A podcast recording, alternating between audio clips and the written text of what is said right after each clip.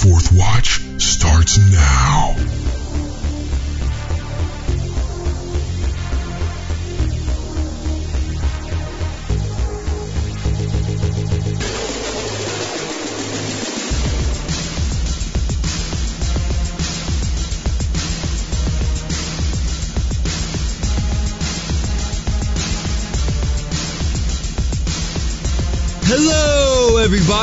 You're listening to the Fourth Watch with Justen Faull on the Fourth Watch Radio Network. I hope everyone's having a blessed week. Tonight's going to be the second part of the Occult Awakening series. We'll be breaking some new ground for many of you listening tonight. We've got a lot to cover, so let's go ahead and start the adventure. Submitted for the approval of the Fourth Watch Radio Network, I call this episode The Occult Awakening, Volume 2 Order of the Werewolf, with special guest Doc Marquis. When we hear the word werewolf, we generally think about horror movies or comic books. We think of a mythical creature that devours human flesh under the full moon. There are many ideas that we've been sold by Hollywood over the years. Unfortunately, behind the hype, we find a dark realm of occult rituals and even human sacrifice. There are many different facets of werewolf cults, and tonight we'll be exposing some of the practices that seem to be demonizing many of the practitioners. I'd like to start out tonight by sharing the definition of lycanthropy. Lycanthropy, the supernatural transformation of a person into a wolf. Then the medical world, in trying to deal with demon possession, created a medical definition claiming that lycanthropy is actually a form of madness involving the delusion of being an animal, usually a wolf, with correspondingly altered behavior. Then we get into the other word or term, which is lycan, or lycanthrope, which is the root word of lycanthropy. Now, mythically, a lycan is defined as a special Transylvanian class of werewolf, but modernly it's used as a generalized term for a man wolf or a werewolf. As I began my research, I found lycanthropy being promoted as an optional form of black magic for practicing occultists. This was interesting. Apparently there are people who practice the occult arts and various forms of magic who teach how to project oneself into a lycan form. So basically they're teaching people how to project themselves into a transformation of a werewolf. Interestingly, lycanthropy takes us back into the book of Daniel in the Bible in dealing with a cursed king, Nebuchadnezzar, who fell into a bad case of lycanthropy in chapter 4. We'll cover that later on. We have many cases of werewolf type creatures being recorded in history and even showing up in many folk tales and children's stories. We even have some interesting correlations to the Native American Indian accounts where we find the records of skinwalkers or shapeshifters. But now I want to get back to the different werewolf cults. So what we have here first is a group of occultists who are teaching that you can project yourself into a lycan state or a state of lycanthropy. And the way it's explained, it sounds very similar to the beginning stages of astral projection. They recommend practicing the techniques four times a week. They explain it all like a workout program you would do with a trainer. I couldn't believe what I was reading. The idea is to allow the inner beast to manifest physically. This is also based on the belief that we are animals who have evolved over time from beasts. But what's taking place here is satanic rituals are being performed, and after summoning so many different demons over time, these people are falling into a cursed state of existence. According to many researchers, a true werewolf transformation is extremely rare, and it isn't something that many people can actually take on. It would require high level rituals and extreme experience to successfully transform into a werewolf. But it is believed among many historians and researchers that with enough practice, full transformations are extremely possible and have been occurring since the beginning of time. I'm not going to go into the rituals or the training or conditioning that goes into becoming a werewolf because it's purely demonic and there's no glory in any of that. But it seems to have some major correlations to meditating your consciousness into a different plane. And the result over time is a mental transformation. That's phase one basically. And then phase two, you work yourself eventually into a physical transformation once you are inhabited by these different demons or spirit beings. The target audience for these practices are seasoned witches, advanced occultists, and high level Satanists.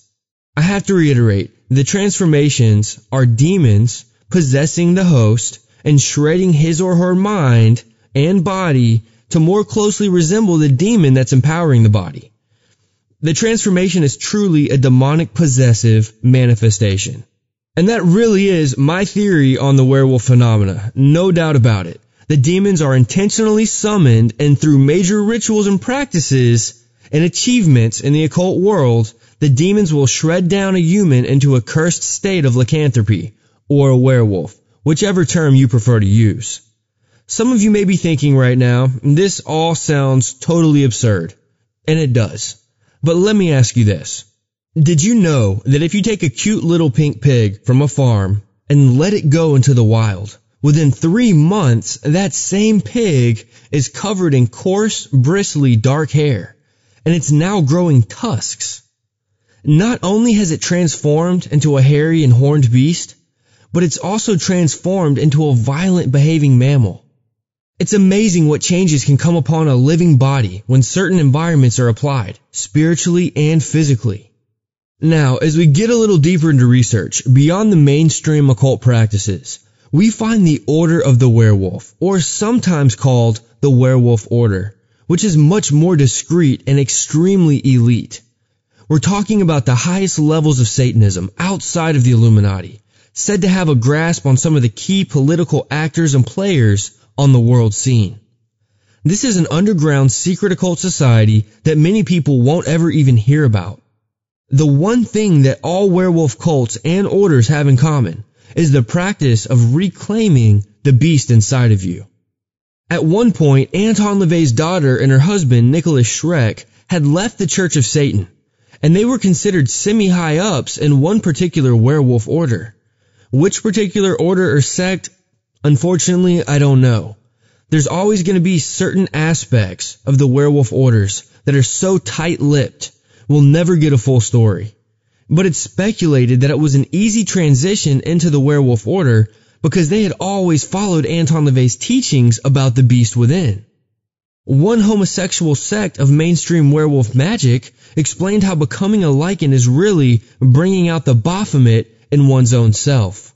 For those of you who don't know, the Baphomet is the goat-headed god we see in the pentagram, and we see this in all sorts of satanic and witchcraft paraphernalia. It's really easy to get caught up on all these modern occult societies, but we can't forget that there have been documented cases of werewolf phenomena in various cultures worldwide throughout history. And now I want to cover a few of those cases. In the 16th century town of Dole, France, a proclamation was publicly read in the town square. Its contents gave permission for the people to track down and kill a werewolf that had been terrorizing the village. While walking through the forest, a group of peasants heard the screams of a small child, accompanied by the howling of a wolf. When they arrived, they saw a wounded child fighting off a monstrous creature that they later identified as Gilles Garnier. When a 10 year old boy disappeared in the vicinity of Garnier's home, he was arrested and he confessed to being a werewolf. He was then burned at the stake. Interestingly, Garnier not only admitted to being a werewolf, but he gave a strange story of being a hermit, living in the woods, who was in communication with the demonic entity who brought forth the transformation. There were multiple children who fell victim to this demonic beast in the French woods of Dole. We know that Germany has a rich and dark occult history. According to old historic records, in 1640, the German city of Greifswald became overrun with werewolves. The population of these beasts grew so large that any human who ventured out after dark was in danger of being accosted by one of them. A group of students decided that they had had enough and they devised a plan. Their first attempt failed miserably, according to some sources but they then regrouped with more people and a revised plan of attack. According to multiple historic sources, they gathered all their silver goblets, plates, buttons, and melted them down for bullets. Armed and ready, they struck out into the night to challenge the werewolves. After it was over, the people of Greifswald once again could venture out in the evening, and the phenomena stopped in that area. One of the worst ever lycanthropes was the werewolf of Chalons, otherwise known as the Demon Tailor. He was arraigned in Paris on 14th of December, 1598, on murder charges which were so appalling that the court ordered all documents of the hearing to be destroyed. Even his real name has become lost in history, leaving behind only the scarred historic title, the Demon Tailor. Burnt to death for his crimes, he was believed to decoy children of both sexes into his shop, and having abused them, he would slice their throats and then powder and dress their bodies. In the twilight, under the shape of a wolf, he roamed the woods to leap out on stray passers-by and then tear their throats to shreds. Barrels of bleached bones were found concealed in his cellars, as well as other foul and hideous things. It was said that he died unrepentant and blaspheming all the way down. In 1521, Jean Boin, Inquisitor of Besançon, tried three locals for having made a pact with the devil and for practicing lycanthropy. These men became known historically as the werewolves of Poligny, France. It all started when these men came under suspicion when a traveler passing through the area was attacked by a wolf. While defending himself, he was able to wound the animal, forcing it to retreat. Following the trail of the injured creature, the man came upon a hut where he found a local resident, Michael Verdun. Under the care of his wife, who was washing a wound on his body, he noticed the wound seemed to be a sympathetic wound so the man noted the authorities. Arrested and tortured, Verdun admitted that he was a shapeshifter. He also revealed the names of his two werewolf accomplices. He then also confessed to hideous crimes, such as murder and eating human flesh. The three men were promptly executed. So we've covered some pretty interesting historical accounts. Some may chalk them up to superstition, although a handful of the accounts involve government and trials, leaving behind historic legends, if you will. But the interesting thing we see that connects all of our stories tonight is lycanthropy, which is openly documented as an occult practice of mental and physical transformation by the workings of demons. As I've already stated, they seek to devour human flesh and drink human blood, according to almost every major historical account we can find. Now, with all of that said, we now want to go to the line and welcome my good friend Doc Marquis to bring his insight into the discussion. Brother Doc, welcome back to the fourth watch. How are you tonight? I am doing very good. I've been busy working on this new DVD series since I just finished the old one, you know, um, Secrets of the Illuminati. Oh, yes. And um, this next one, well, going to be another one of those 14, 15 DVD long series. Wow. Yeah, unfortunately, when you try to tell many Christians about these types of topics, they tend to go into denial and they say, "Oh no, no, you're you're just a conspiracy theorist," or you know, "Oh well, that's just in the movies. You know, you don't know what you're talking about." But the reality of it is, you got to know your enemy because if you don't know what the enemy's doing, you're subject to attack and you're not going to know how to handle it. Well, I've always told everyone, you better know the enemy because the enemy certainly knows you. You know, growing up in church, one of the things that I always heard was the devil's biggest deception was to convince people he doesn't exist. Mm-hmm. And that's what's happening now. People think that it's all movies, it's all TV, it's all made up entertainment. And that's dangerous, especially in the church, because they don't realize how powerful the adversary is. We've got to be on guard. The Bible talks about we're called to be on guard because the enemy is like a roaring lion seeking to devour whoever he can devour. Yes. Now, tonight we're going to be talking about the Order of the Werewolf.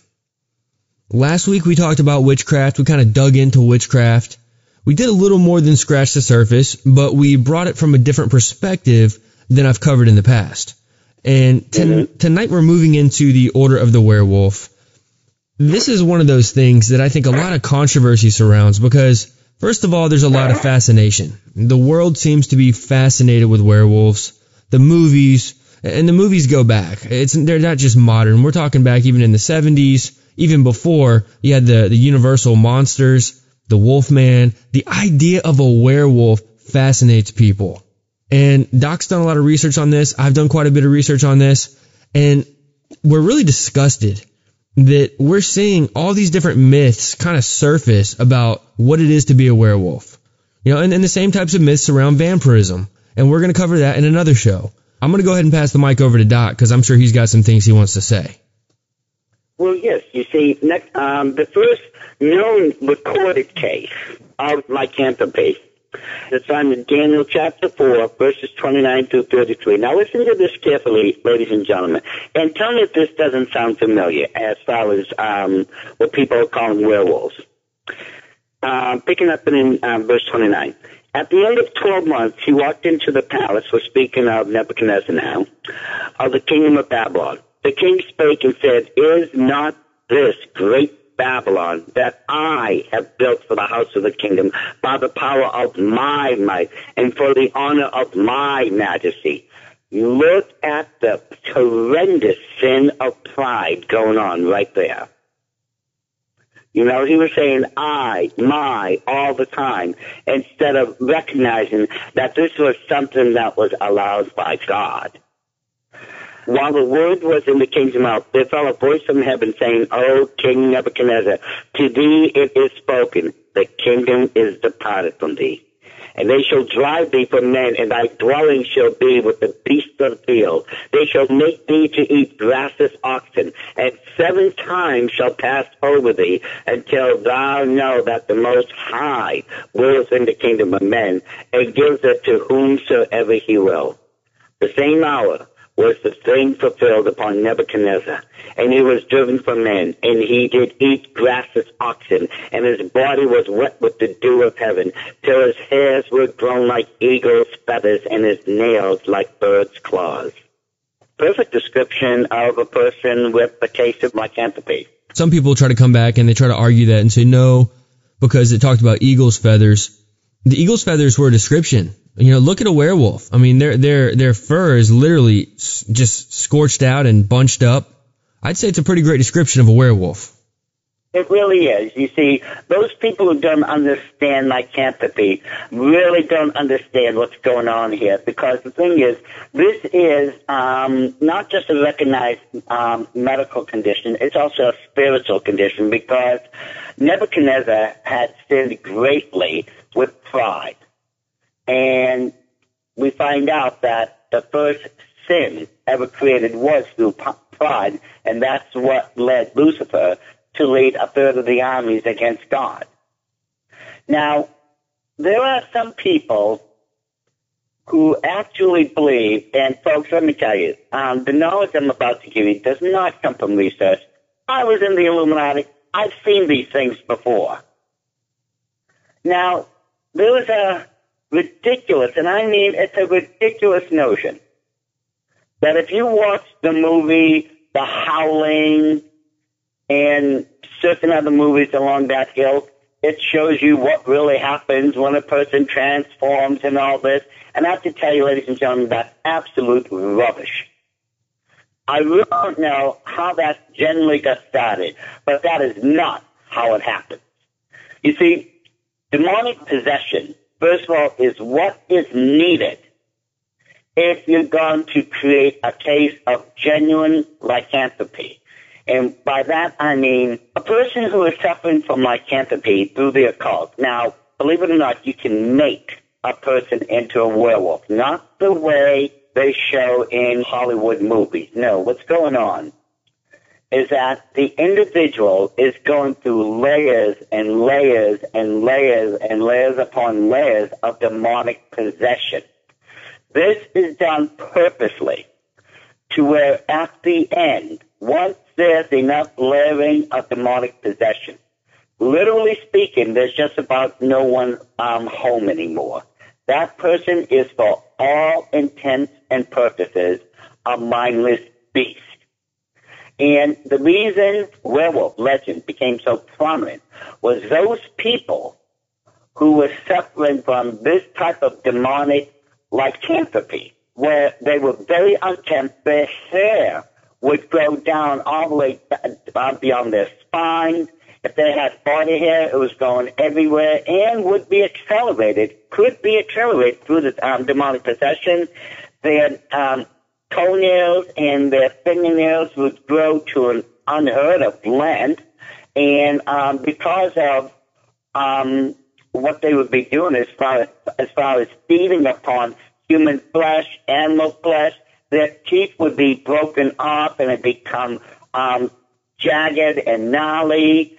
And when you, if you ever got a chance to look into their eyes and live to tell the tale, you would have seen that there was no humanity there. You would have just seen some sort of demonic presence.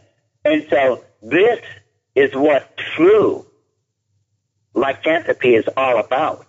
It happens, and it takes many, many, many years to create a true uh, person um, who's suffering from lycanthropy through demonic possession. And I'll tell you right now, they are almost impossible to control. Most of the time, people like that will be held in cages until they're needed to go kill someone. There, like I said earlier, there's a lot of myths surrounding the werewolf cult. And what we have here is a major lie that the werewolves are basically created by the cult leaders. They create these werewolves and then the werewolves can transform from man to wolf, wolf to man, but they're basically slaves, almost like a bodyguard. They'll keep them around as bodyguards and a werewolf is not going to be ordered around by some foolish mortal. Think about what, what, we, what we just said. They're supposed to be acting as bodyguards, right? Right. Now, isn't that um, the same thing in that um, movie on werewolves, um, um, The Underworld? What was it called? Yeah, The Underworld. Yeah. And I think it had three or four parts to it. And basically, you find out that there's some sort of, some sort of territorial dispute between vampires and werewolves. And we find this same ridiculous theme in um, the Twilight series. Vampires against werewolves. Yet, when we take a look at what's going on via Hollywood, they're making um, these movies into some sort of romanticized fantasies now. So it takes away from the bitter, true nature of the evil of vampires and werewolves. I mean, we look at the movies Twilight. Bella can't, it seems, can't make up her mind between Jacob and who's a werewolf and the other one who's a vampire. And you know, it looks like some sort of love triangle and it's very romantic. There's heartbreak, there's drama. Heaven protect me from drama. I can't stand drama. And so these things have a very appealing nature. As I said, the evil um, behind it is not heard of in the movies, but you know the glorified, romanticized part of all these things are drawing people in by the tens of thousands every year. And again, we know how the movies are used by the Illuminati, by major different occult groups. The movies are used to condition people and pre-program people to certain mindsets. Now, when we go back to Twilight, we see the whole, and I, haven't seen the whole Twilight series or anything, but I'm familiar. I've seen a little, I've seen bits and pieces. And what we have here is we're, we're seeing that the vampires have feelings. They love just like we love. And then we see the werewolves have feelings and they love just like we love and they hurt just like we hurt. And so right off the bat, that, that whole series of movies and books causes us to reason with these demonic creatures. We empathize. We can associate with them. You know, that's why you take the evil parts of it out. You see, in the original movie, The Werewolf, Lon Chaney, who, play, who was the actor who played the werewolf. I mean, they showed the evil behind it in the in the original movie, but they also put in a bit of a romantic twist there. It made him look like you know he was just a victim. You know, the story goes he was bit by a werewolf, so he can become a werewolf. And again, that is garbage, people. That is absolute tummy rot. It's codswallop. You know, it doesn't work like that. This requires years and years and years of layering demonic possession upon um, um, that individual, whoever is going to become um, a, lycanthrope. So when you look at the movies, people, for goodness sakes, I want you to consider look at these movies, take the rose-colored glasses off, and when you're watching these romanticized movies, I want you to see very carefully how they've taken the true evil nature of either werewolves, you know, or the vampires out of the movies. They're just victims, you know, or they've become romanticized. Or, you know, let's throw in, you know, an, a love interest here with a, you know, um, plausible plot line. I got I got one. Let me, let me one up you there. Why don't we take a guy who's got Parkinson's disease and turn him into a werewolf and then make him the all-star basketball player for the high school football team and call it Teen Wolf? Because that's what we saw in the 80s. People already feel bad for Michael J. Fox because of his condition and they're taking him and they're putting him into a Teen Wolf situation. Now, now he's the werewolf and everyone loves him and accepts him and he's able to transform into the wolf in public and people love it and they, they crave it. And that's in the 80s. They made, they made the idea of a werewolf totally acceptable socially, culturally, even to the point of high school students being werewolves. They make these people out to be heroes. Have you ever heard of the first wife going by Hebraic tradition known as Lilith? Yes. You see, Lilith was supposed to have been the very first wife of Adam, not Eve, but Lilith. However, because Lilith refused to lay down with Adam one night, she had sinned and God cast her out of Eden, and she became the mother of all demons because she actually started mating with demons, and as a result, creatures known as werewolves and vampires were born. That's a very old Hebraic story, but supposedly, if we go by that tradition, that's where werewolves and vampires um, come from. Now, there are known cases throughout history um, of lycanthropy throughout the centuries. Um, and it's the same thing with vampires, but we'll get into that in another show.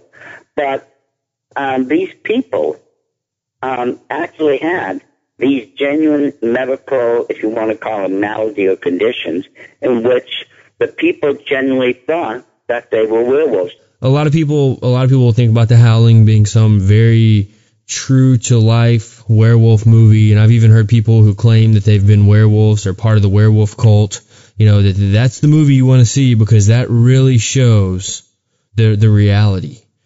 And you know, and, and I don't recommend anyone watch it. It's not a good movie. It's got nudity in it. It's got you know some language. It's got a lot of satanic occult. A lot of issues. Yeah, a lot of issues. We'll just we'll just put that umbrella over it. But when I'm watching, I'm watching and watching and watching. I'm waiting for this transformation to take place. You know, I just got done listening to a Christian speaker say this is the movie you want to watch. It's going to teach you a lot about how a werewolf transforms. So I checked it out, and let me tell you, I was not impressed. I thought it was pretty ridiculous, and I mean, it's obviously not real. But the the storyline behind that was that the producer, some of the producers of the film, they were connected to the Order of the Werewolf, and they basically were trying to make a movie that promoted their beliefs and their group. That was the story. And then there was a rumor that they actually filmed a real person transforming into a werewolf. Now, I'm sorry, but that's not what happened. When I watched the when I watched the video, there's no way this is real. First of all, I mean it, it, it's a step below claymation.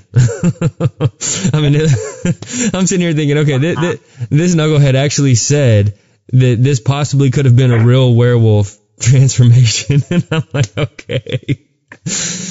But uh, the one I'm thinking of, I know, I know. If it's the one I'm thinking of, I know what you're talking about. It was so bad. It was so laughable. And you know what's even more interesting? Let's go back with what you were saying, you know, about these stories. Now, you and I both know, according to the original storyline, um, werewolves um, or people stricken with lycanthropy transmute on the nights of a full moon, correct? Right, that's the story. Right, and that usually lasts for three days until you know it starts going into into the next lunar phase. Well, in the movies nowadays, let's say with the Twilight series, well, people can transmute into werewolves um, at the drop of a hat. They don't need the full moon anymore. Uh, the storyline changes and evolves so that people now, at the drop of a hat, can transmute into a werewolf. So you see, this is nothing but garbage. Because if we go by the howling, you know, and this full moon nonsense, well, they shouldn't have been able to have transmuted in the howling at the drop of a hat. But the story says it says, notice how they evolve to fit the audience, to fit the romanticized bill, to fit the, oh, we've got to feel sorry for these poor victims here and all this. And they've talked a little bit about a, a natural occurring herb known as wolfsbane. Now, wolfsbane is supposed to be used by witches and sorcerers for different things, but the wolfsbane herb is on record as being an herb. Uh, maybe I'm maybe I'm misquoting it. Maybe it's not an herb. Maybe it's a flower, but I thought it was an herb, and it's supposed to have powers that will kill a werewolf. Um, well, again, let's go back to the original storyline. You needed something silver that um, would kill um, a werewolf.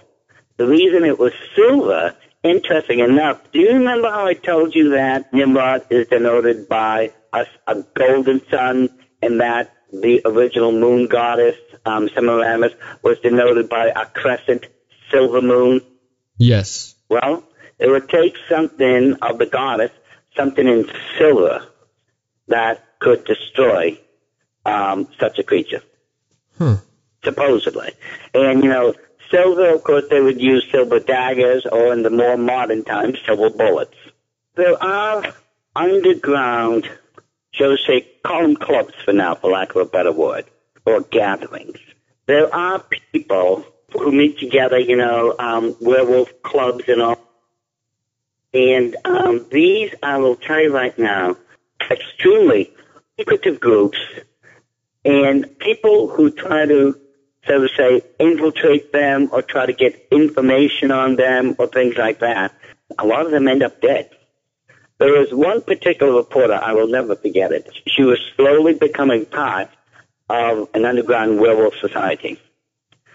And um, she was she was gaining everyone's confidence. She was it was believed that she was, you know, her lies were good enough that they were accepting her as one of them, so on and so forth. And um, one night, um, um, I, I'm not exactly sure the whole of what had happened, but um, she had vanished, and she's never been seen of again. So, I, I, for any person out there who wants to seriously consider, you know, joining any of these societies, don't do it. I am warning you. Don't do it. These are not the type of people you want to try to mess around with. They will kill you. Okay, so we've we've talked about some of the Hollywood side of things, but let's talk about the actual Order of the Werewolf. Tell us a little bit about what goes on in these underground cults. Well, with um, a lot of these underground cults, um, the reason they're hidden and they're so secretive is because a lot of them are committing, you know, um, murder. And I don't just mean, you know, people who are trying to infiltrate. I'm talking about they are getting victims so that they can eat their flesh and everything else. We're talking, you know, people that, you know, are really out there on the other side of the fringe of society. I mean, they're that far out there. And these are not people in the Illuminati. These are people outside of the Illuminati, and they and and they've set up their own underground groups where, and we'll find out the vast majority of people in these groups are misfits, outcasts, people society didn't want. So they turn to people who will accept them, and they don't care what the price is. They don't care who these people are. They are looking for acceptance like anyone else. And at that point, they don't care what the price is, just so long as they're accepted. And so you see these people banding together in these underground societies that are creating some of the most heinous illegal acts you can come up with. which is why I want people stay away from groups like that because the price usually will be your own life. And, and let's face it, at that point, your eternal salvation. So the question I would have on this is it possible and I know that there's a lot of hoaxes out there with with everything anything and everything we talk about there's going to be a number of hoaxes we know this but is it possible that some of the quote unquote Bigfoot sightings have been somebody spotting a, a lycan, a werewolf? I would I would doubt it, and the reason is because most lycanthropes um, are caged. They're usually kept in cages unless you know they're needed, you know, to um, go send a message, you know, or kill someone outright. So when you see one, you're pretty much dead. That's the bottom line. That's generally what happens. You know, and they've got these other groups out there, the Werewolf Cathedral. I mean, th- th- we've got we've got a number, like you said, of these underground werewolf cults, and they tend to break off and branch off just like church denominations, and they don't they don't know what they're getting into. They they really have no idea what they're getting into. Uh, they they go after the, the human sacrifice, the drinking of blood, the eating of flesh, and this would even go back to the behavior of the Nephilim, the giants. That you know historically they're known as flesh eaters, blood drinkers, and it's totally demonic. We are not allowed to eat and drink the the blood and the flesh of humans, and we're not even supposed to No, drink the blood of animals. And you see, this also became um, predominant um, in um, Native American society, you know, where the true Americans, Native Americans or Indians. See, there were stories um, that were prevalent throughout um, most American, um, I should say, most Native American Indian tribes, um, known as skinwalkers. It was believed that their um, witch doctors, if you want to call them that, or shamans, could take the hide of an animal, um, place it on themselves, and after doing some sort of ritual, they could, if you go by the stories, they could transmute into that actual animal, whether it's a wolf, um, um, a deer, um, a rabbit, a cougar, what have you. If, they ha- if they took the hide of the animal, as I said, after performing a certain ritual, and having their hide on them during the ritual, supposedly they could transmute into that animal. This actually crosses over into more than just uh, a few tribes. Uh, you know, they've got different variations of the skinwalker. I've briefly Let's touched on put it. it this way: I can tell you stories that right now I wouldn't want to say on the radio, and besides that, we're almost out of time. I tell you what, Doc, can you give us one story of the skinwalker before we go out? one quickly, um, there was one um, particular um, shaman of an Indian tribe who, um, because his son was unlawfully killed, I think it was someone in the American cavalry at the time, took on the um, skin of a bear and hunted down that officer and tore him to shreds. And this is all done through witchcraft, rituals, and demons. Demons are involved. And there's really no other way to look at it. I was I was looking at some videos getting ready for the show. I was watching some short videos on YouTube, and uh, there's this guy on YouTube. I'm not even going to give him credit, but uh, he has a he has a video blog he does about international Satanism, something like that. And when you look at this guy, when you just you see him talking, it's almost like it's not even a human in there. It's like you're looking into the eyes of a demon. hmm And this is this is what we're seeing. And the interesting thing about it is this guy said that you know before he joined the Church of Satan, he said, "Well, I was you know I was just pretty much an atheist, and I want to take the atheist Satanist view." But then he started taking on the the Anton LaVey view, what they call the you know the LaVeyan the LaVeyan Satanism. But it was interesting because he's talking about how he started off as an atheist, and this is the thing is these people who are they're religious outcasts or they're social outcasts they cling to whatever they can get and they can feel powerful in. They can feel wanted in. And that's what's happening here. And before you know it, you get so heavily involved in this. You get so embarked in this. You know, it's not you anymore. You're completely taken over by demons. And I could see it in the guy's eyes. His eyes even had a weird shape and slant to them. It was very odd. But the warning out there, the warning that we're putting out there tonight, don't get involved in this. You should even be careful when researching this. Because what happens is you get into a rabbit hole and you start getting all this information And what's attached to this information are these demonic spirits. They're going to try to attack you. It's not a safe place. and Not everybody should be doing this type of research. It comes with a cost. You know, I had people write me and tell me, oh man, we love the show you did about your trip to North Carolina. And I'm thinking, okay, well, praise God, but you know what? It came with a heavy cost. That trip cost me a lot. It was a major spiritual war. You know, people, people, they tend to want these experiences. They want to learn more and they want to get close to the fire, but it's dangerous. No, no, no, never. Uh, you know, there was, you know, God gave us the ability of common sense for a reason. You know, one of those reasons is you don't jump into the fire. People, especially Christians, are so curious about the occult world and they don't want to take the time to study it so that they can be prepared for such a spiritual event. These things can kill a person.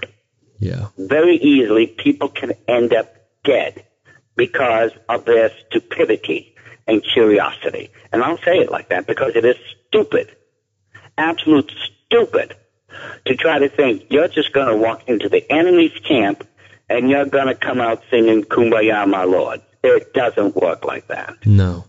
No. You're supposed to be learning these things first before you even have a chance of being able to deal with it. And even then, you don't go in looking for trouble. If something happens, yes, at that point, you could very well be prepared to deal with it properly, as the scripture outlined. But you don't go into the enemy's camp thinking you're going to charge hell with a water pistol. That's exactly right. And I was actually just about to say that. That's the mentality nowadays. They want to charge into hell with a water pistol and they don't realize what they're up against. They don't really understand the truth of God's word to have a full understanding of the power of God. But it, it only gets harder. You start digging deeper into these topics, you start researching this stuff, the war gets harder. You know, and Doc and I both can, we, we can both attest to that. You know, it gets way harder. You start making DVDs about this, you start doing radio shows about this, the spiritual war just gets kicked up. But, you know, we want to warn you guys also, one of the things is there's a lot of false information out there, a lot of misinformation that's being brought by so-called Christians and even Christians who don't know that they're giving, they're spreading misinformation. What we want to do is try to clear up some of these things. You know, never take some of these outrageous claims by people that you're hearing at face value because you really don't know. We see so many of these things. My dad was telling me about a guy the other night, um, back in the 70s, and I, I don't even remember his name, and it, it doesn't matter, but he was traveling around to all the churches. He was real popular in the Baptist church traveling to the big churches and speaking about how he got saved out of witchcraft and saved out of the occult. And his stories were not adding up anymore. He started to get caught in these lies. And people were, cause people were following this guy. They were like, man, we really want to hear this guy speak. He's got an amazing testimony. So they're, they're traveling around, they're watching this guy. He's on television and people are just really buying into this guy.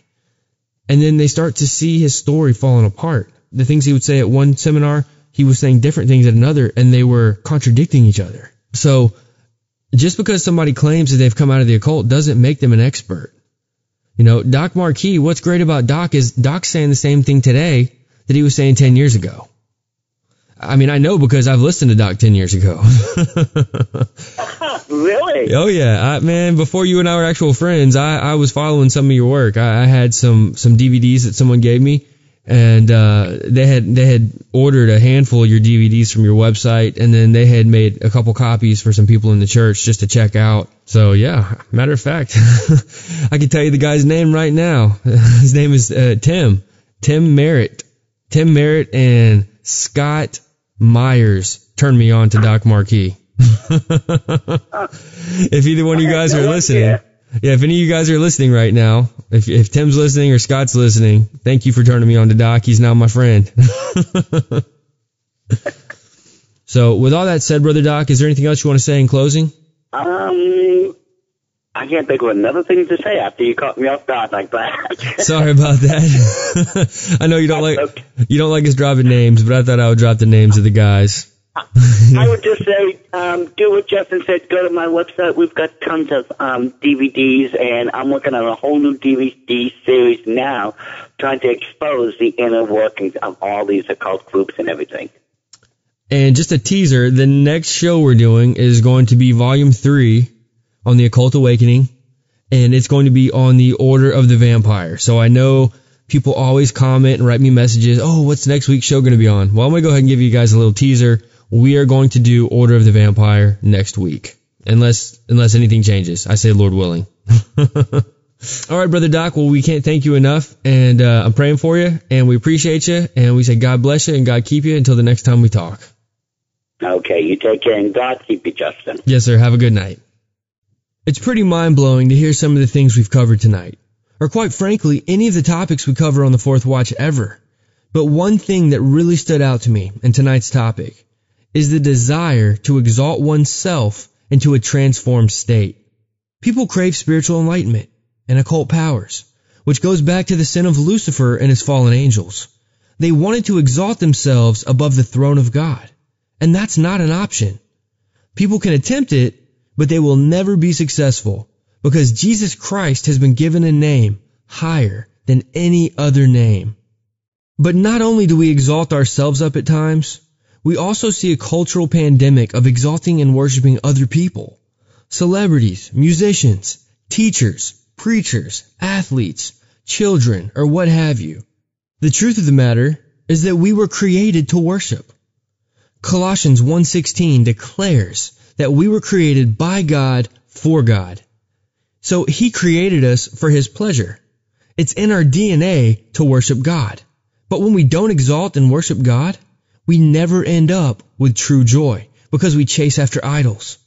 The fads and the celebrities all fade away as their flaws and scandals come to light, but Jesus Christ never fades away. Since we were made to worship, there's a void in people's lives from not knowing and worshiping God.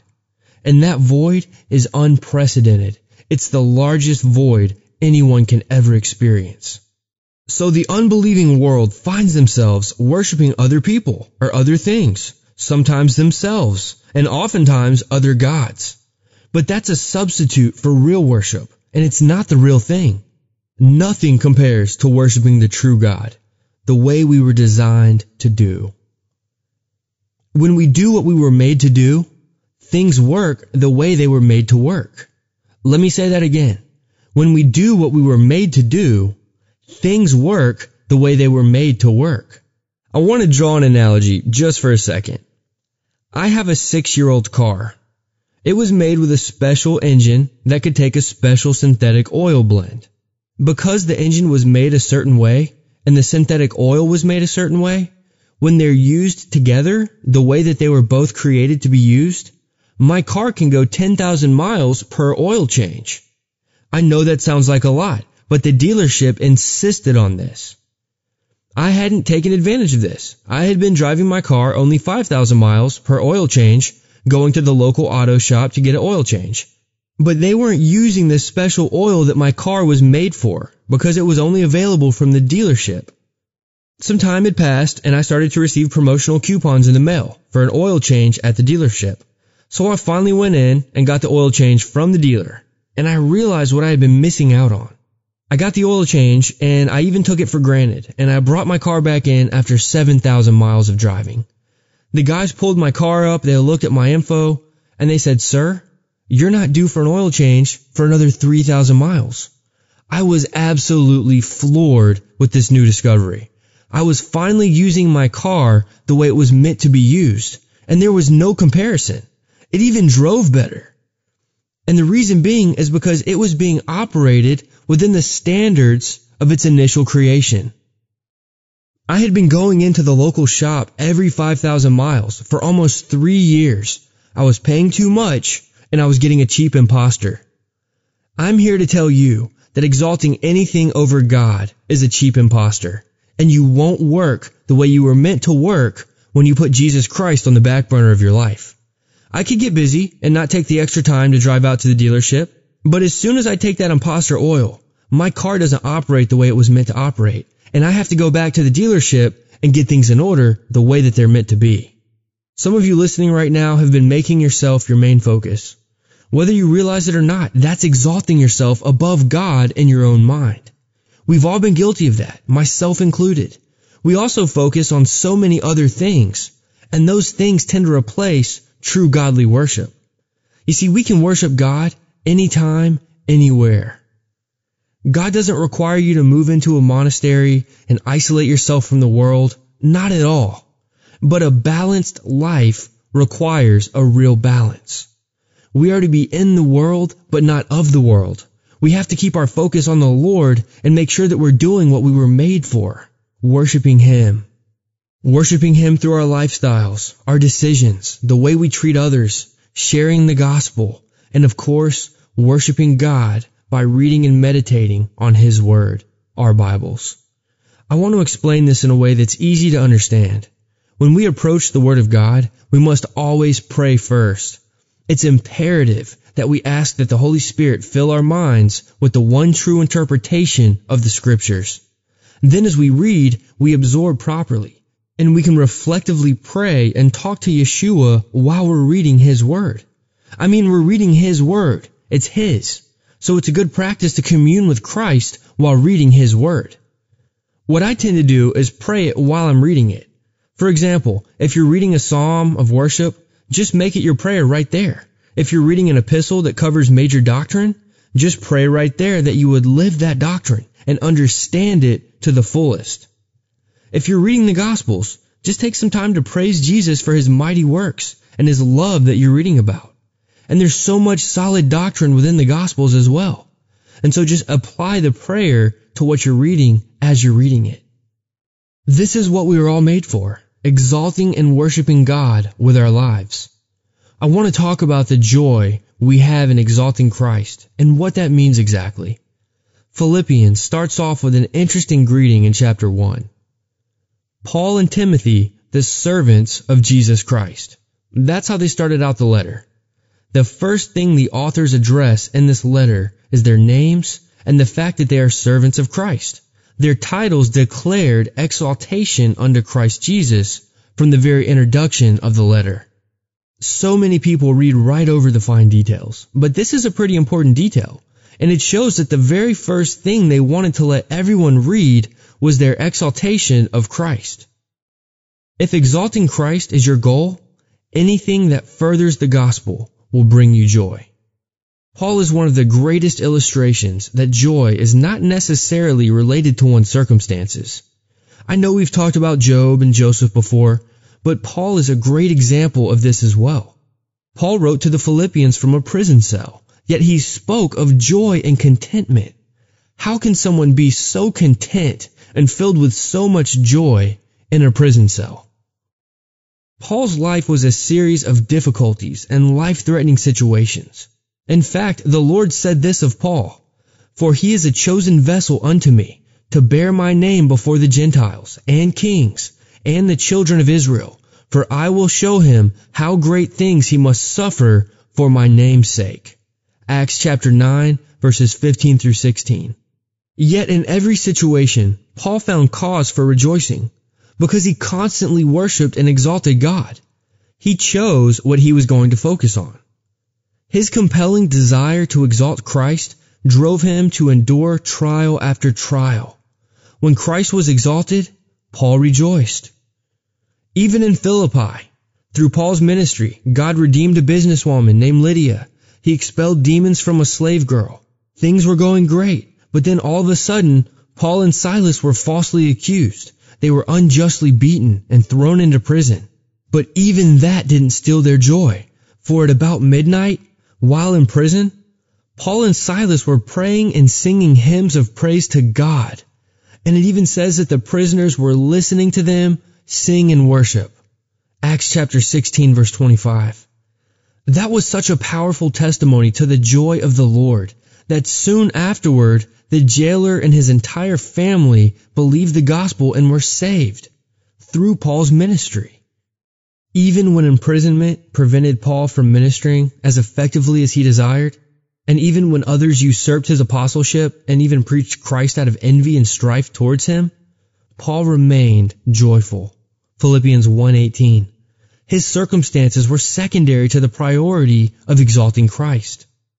Is that your perspective? It can be. If your priority is to exalt Christ in every circumstance and every temptation, whatever furthers that purpose will bring you true joy. Psalm 99 really paints a good picture of exalting the Lord. Exalt ye the Lord our God, and worship at his footstool, for he is holy.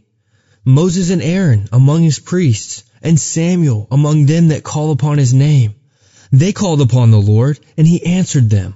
He spake unto them in the cloudy pillar. They kept his testimonies and the ordinance that he gave them. Not only are we to proclaim praises of worship and declarations of his awesome and majestic character, but part of exalting him is in our lifestyles. Are you keeping his testimonies and ordinances? That's probably an area that we all need to work on. I know I need to. Now, as we close out another week together, just take a moment to ask the Lord to help you maintain the priority of exalting Christ in every area of your life. Father, help me maintain the priorities, the things that really matter to you in my life. Help me to exalt you more in every area of my life. It's in our DNA, ladies and gentlemen, to worship our holy and mighty, all powerful God and his only begotten Son, Jesus Christ Yeshua we must strive to worship and exalt our God in all aspects of our lives as we grow each day in the grace, love, and mercy of Jesus Christ Yeshua. If you're listening right now and you haven't accepted the Lord Jesus Christ Yeshua as your personal Lord and Savior, and you haven't accepted His holy sacrifice on the cross to pay for your sins, it's absolutely impossible for you to have a solid understanding of His Word. It's impossible to find protection from the demonic realm and the days that are fast approaching, friends.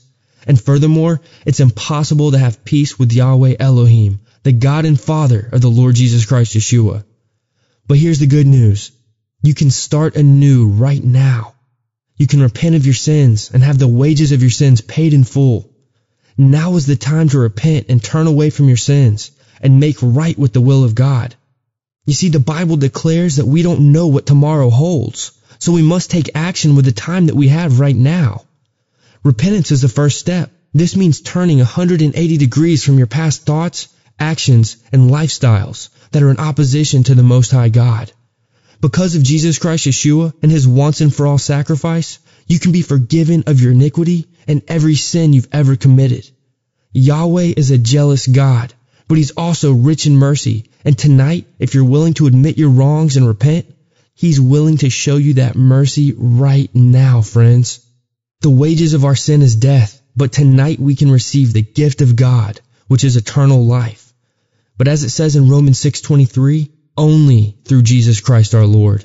There's no other way to come to God, folks. There's no other way to get salvation. You can't earn your salvation by good works.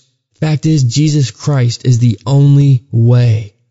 Every other way, folks, leads to hell. There's no authentic way to the Father but Jesus Christ Yeshua. I'm so thankful that God sent His only begotten Son to die on the cross, a living sacrifice, and shed His sinless and perfect blood to pay the debt of our sins and the ability to be seen as blameless before God on that day of judgment.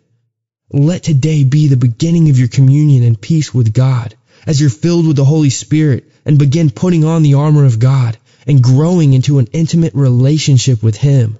It's the will of God that you don't perish, but rather that you repent and enter into a relationship with Him based on His terms. If you're not sure of what God's terms are, I want to challenge you to start reading your Bibles. If you don't have a Bible, get one and learn firsthand what God expects from you. Christ is our only hope, friends. And my prayer is that you believe on him tonight. That's the most important part of the show and by far the most important decision you will ever have to make in this life. Amen.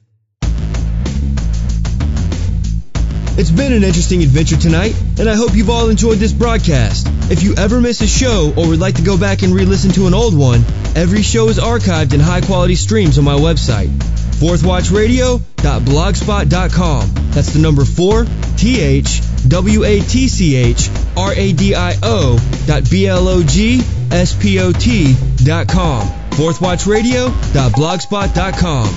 There you'll find every broadcast dated and summarized for your convenience. Be sure to scroll all the way down on each page and click on the words Older Posts to be taken to more pages of archive shows.